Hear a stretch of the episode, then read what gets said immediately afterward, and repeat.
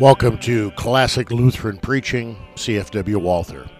CFW Walther was a parish pastor, later professor, and first president of Concordia Seminary in St. Louis, Missouri.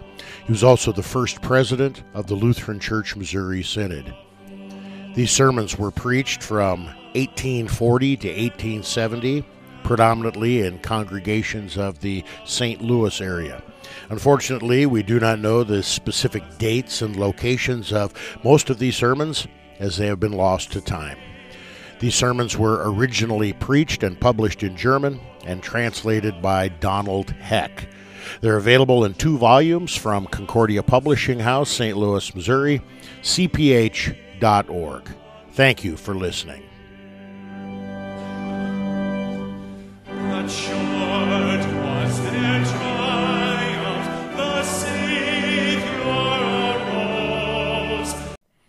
The first Sunday in Advent, Matthew 21, 1 to 9.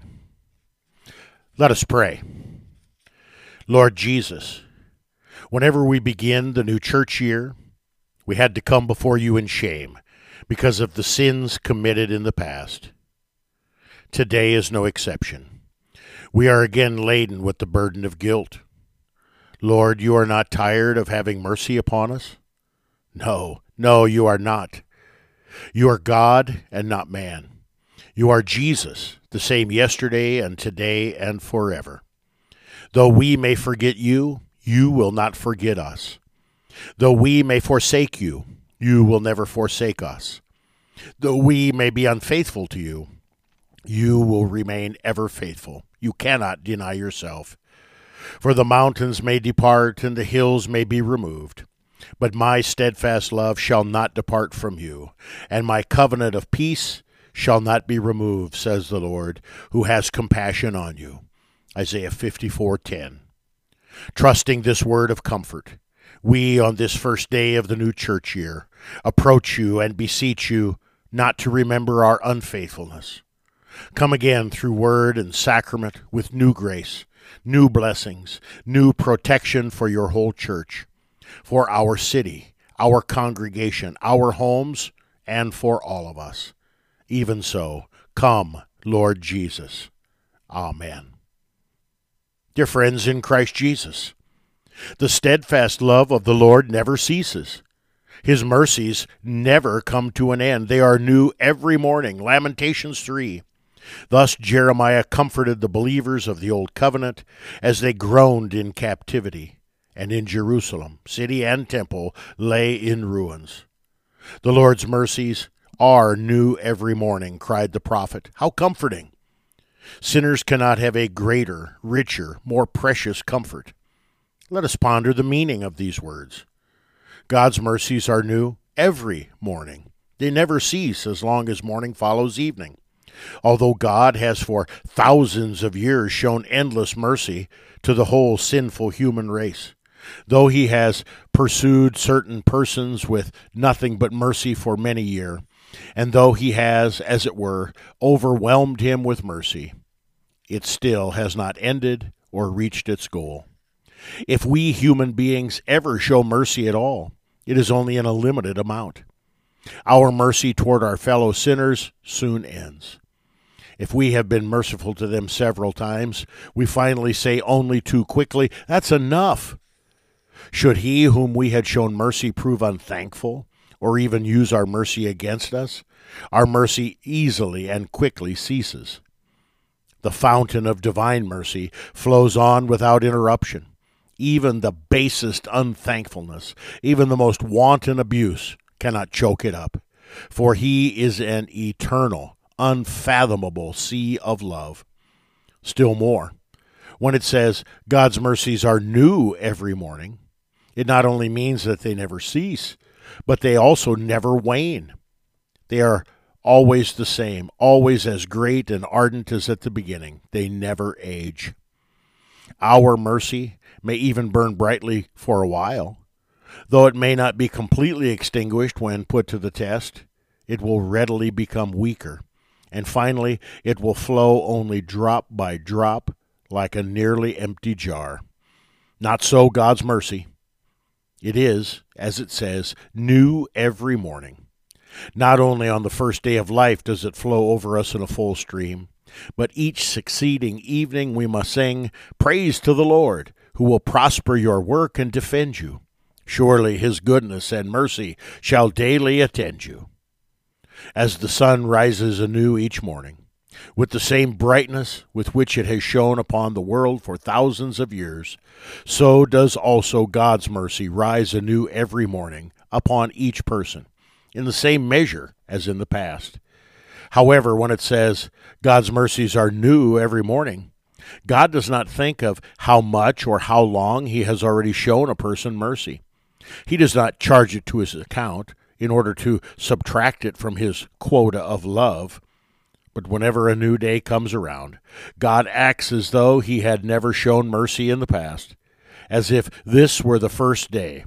Let him taste his love, as if today he first began to seek him and show himself a God who wishes salvation. Whenever a new day dawns, God's mercy again takes a person into its arms. Even though he should have a million proofs of God's grace, even though in the past they should all have been in vain, because his mercy is new every morning. If Scripture has any comforting word, such as we need today at the beginning of a new church year, if it has any comfort after the undeserved, often vainly bestowed mercy in past years, it certainly is this comforting word. If, according to this word, his mercies are new every morning, how much more will they be new every year? How sure we can be that they will be new today and throughout the new church year.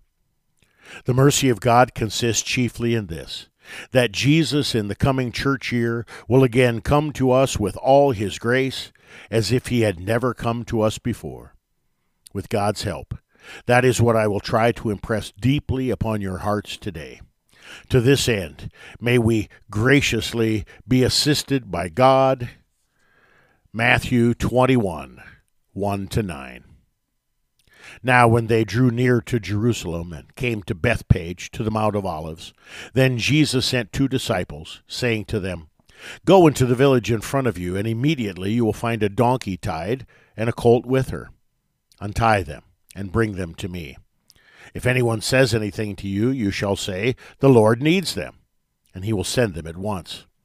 This took place to fulfill what was spoken by the prophet, saying, Say to the daughter of Zion, Behold, your king is coming to you, humble and mounted on a donkey, and on a colt, the foal of a beast of burden. The disciples went and did just as Jesus had directed them. They brought the donkey and the colt, and put on them their cloaks, and he sat on them. Most of the crowd spread their cloaks on the road, and others cut branches from the trees and spread them on the road. And the crowds that went before him and that followed him were shouting, Hosanna to the Son of David! Blessed is he who comes in the name of the Lord! Hosanna in the highest! This is the word of the Lord. Thanks be to God. The chief reason why this story was chosen as the text to begin the new church year is without a doubt this that at the beginning of every year, every Christian may be comforted by the knowledge that Jesus will come again. Let me present to you the comforting truth. Jesus will come again in also this new church year. I direct your attention especially two points who will come and to whom will he come. Throughout more than 1800 years, Christ has been coming and has come to each of us. Thousands have noticed his presence, but how few have received him in the past church year? How many have rather turned their backs to him? Are we therefore certain that in the new church year, now beginning, Christ will come again? Couldn't he be tired of coming after having come so often in vain? Isn't it possible that the church year just past was the last in which he wanted to come? No, that is impossible. He is not tired of coming. Today's text shows us that. Christ coming into Jerusalem is nothing else than a picture of his continual coming to the New Testament Jerusalem, his church, as he promised. If anyone loves me, he will keep my word, and my Father will love him, and we will come to him and make our home with him. John 14, 23. And behold, I am with you always to the end of the age. Matthew 28, 20. But is it really so comforting to know that Jesus will come again this new church year? Is he not the Holy Son of God and we sinners who have come short of the glory of God? Is he not the eternal judge of us all? Does not our conscience accuse us of great guilt? If we but look back into our past, or only into the last year, must we not expect that when Jesus comes? He will come in wrath to punish us as we deserve? It certainly might seem that way. But let us take a look at today's gospel. How does it describe that Jesus, who wants to come to us again? We read, Now when they drew near to Jerusalem and came to Bethphage to the Mount of Olives, then Jesus sent two disciples, saying to them, Go into the village, and immediately you will find a donkey tied and a colt with her. Untie them and bring them to me. If anyone says anything to you, you shall say, The Lord needs them, and he will send them at once. This took place to fulfill what was spoken by the prophet, saying, Say to the daughter of Zion, Behold, your king is coming to you, humble and mounted on a donkey, on a colt, the foal of a beast of burden. Who is this Jesus who offers to come in the new church here? Need we fear such a Jesus? Or haven't we really every reason to await him with longing and welcoming him with joy? Yes, it is true that our gospel pictures Jesus as an exalted, noble person. It tells us that he is omniscient. He knows the thoughts and words of every inhabitant of Bethphage afar off. It tells us that he is a mighty, almighty. From afar he made the owner of those two animals do his will.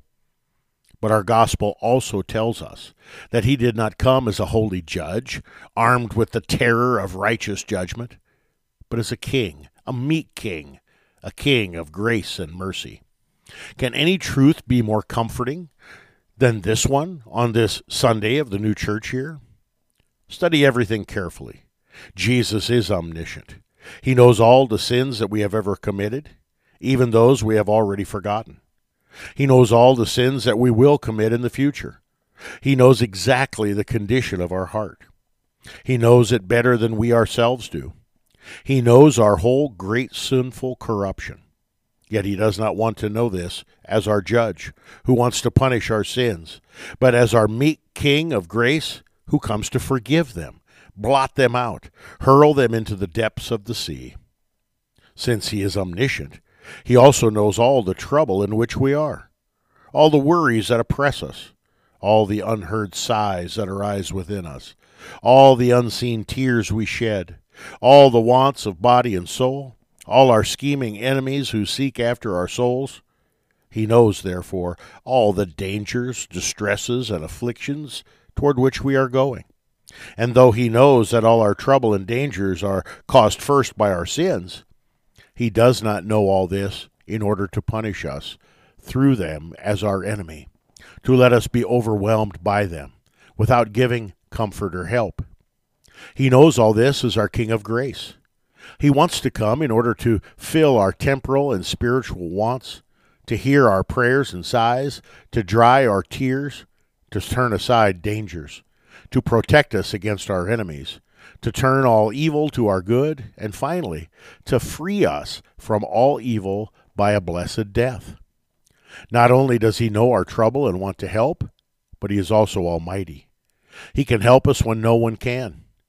He is able to devise a plan when others give up. Everything is in his hands. He can even turn the hearts of men like rivers, and therefore direct everything for our temporal and eternal welfare. And now, what should we do when we today hear the cry, Jesus comes?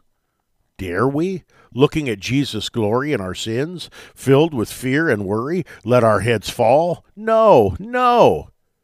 Who dares be afraid when he hears that his meek king is at the same time great, wise, strong, and mighty? At the call, Jesus comes, we today much rather lift up our heads and join in the song of jubilation with which the joyful people greeted the entry of the King of Grace. Hosanna to the Son of David! Blessed is he who comes in the name of the Lord! Hosanna in the highest! Yet, of what benefit would it be to know that this wonderful King of Grace is coming again in the church year if he would not come to us? Let us secondly find out to whom he wants to and promises to come. We have no difficulty in finding the correct answer to this question. It has already been given in our gospel in clear and simple words. This took place to fulfill what was spoken by the prophet, saying, Say to the daughter of Zion, Behold, your king is coming to you, humble and mounted on a donkey, on a colt, the foal of a beast of burden. Jesus comes to the daughter of Zion. Zion was the name of a mountain upon whose peak the temple was built and upon whose sides Jerusalem itself lay. Really, the daughter of Zion means the inhabitants of Jerusalem. Figuratively, it means the church of the Old and New Testaments. Consequently, the church of believers has the promise that Jesus will come to her at all times. Therefore, also in the new church year beginning today. But must not many of us fear that Jesus will not come to them? that they do not belong to the daughters of Zion, that they are not yet true members of the church, true believers?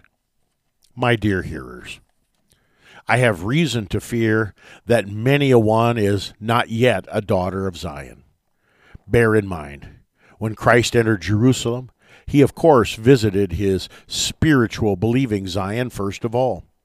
Yet at the same time, he came to all who had come to Jerusalem, even if they were the most miserable and forlorn sinners. Today, Jesus comes first of all to his church, that is, his true believers. Yet in so doing, he comes also to all who have joined the church, even though they may be the most miserable and wretched sinners. You find Christ Church wherever his word is preached and the sacraments administered. No daughter of Zion, no church, no salvation, no bliss can be found where these means of grace are not used. Whoever does not use God's word and sacraments vainly hopes for Christ's coming. He has no part in Christ or Christ in him. Rejoice greatly, O daughter of Zion. Shout aloud, O daughter of Jerusalem. Behold, your king is coming to you, humble and mounted on a donkey this is the message that should be announced only to the daughter of Zion, who has his word and sacraments. Happy are all of you who, not despising God's word, have come today to hear it, and have decided to hear the word of God diligently in the new church year. Even if all of you are not yet citizens of the true spiritual Jerusalem, you are nevertheless like those Israelites who shared in Jesus' entry into Jerusalem. No matter who you are, no matter how hopeless you may think things are, be among those who hear Christ's word. The joyous message, Jesus comes in this new church year, applies then also to you. Despair not, O sinner, you who in the old church year have not quite forgotten, forsaken, or lost your Lord Jesus Christ, but have often been untrue to him, have not kept many a promise made to him, have been overcome by many a sin, and in many respects have gone backward instead of ahead. Today begins a new church year in which Jesus, your King, comes to you again with new grace. Oh, accept him in new faith and new fervent love. Your aging heart will then be new and young, filled through and through with spiritual spring air in the new church year. You will strew before Jesus those palm branches of thanks which you failed to offer him in the old. Despair not. Even you who in the old church year, perhaps tricked by your flesh, the world, or Satan, have lost your Savior, and have lived, who had lived in your heart. Nor you, who have lived without peace and rest, without light and comfort, without power and hope, oppressed by the feeling of God's bis- displeasure, despair not. A new year of grace, in which Jesus, your King, comes to you again with new grace, has come to you today. Oh, fall at his feet, accept him. Gladly will he be yours again. Cast off the garments of your own righteousness. Let Christ trample them underfoot. Ask him for the true garment of his righteousness. Yes, hurry to put it on in faith, and you also again can sing Hosanna today. Nor should you despair. You who have never experienced how blessed it is to have Jesus for your King of grace. You who have lived hitherto in carnal security, unconcerned about the salvation of your immortal souls. You who have hitherto striven for wealth, peaceful days, and a comfortable life, and have never earnestly concerned yourself about Jesus. Yes, perhaps have been his bitter enemy you who now see that you can never be saved this way. Though you have wasted past years, God now gives you in the new church year new grace. Jesus, your King, comes to and seeks you again in the new year. Only let him find you.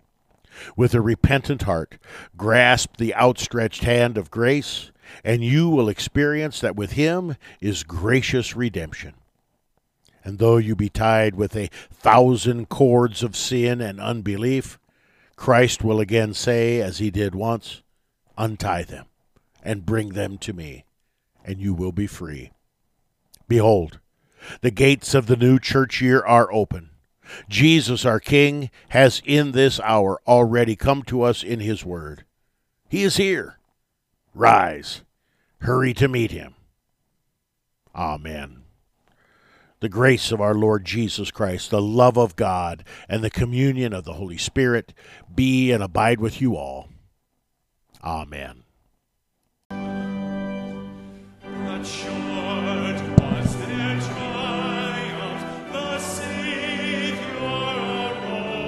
You've been listening to Classic Lutheran Preaching, CFW Walther.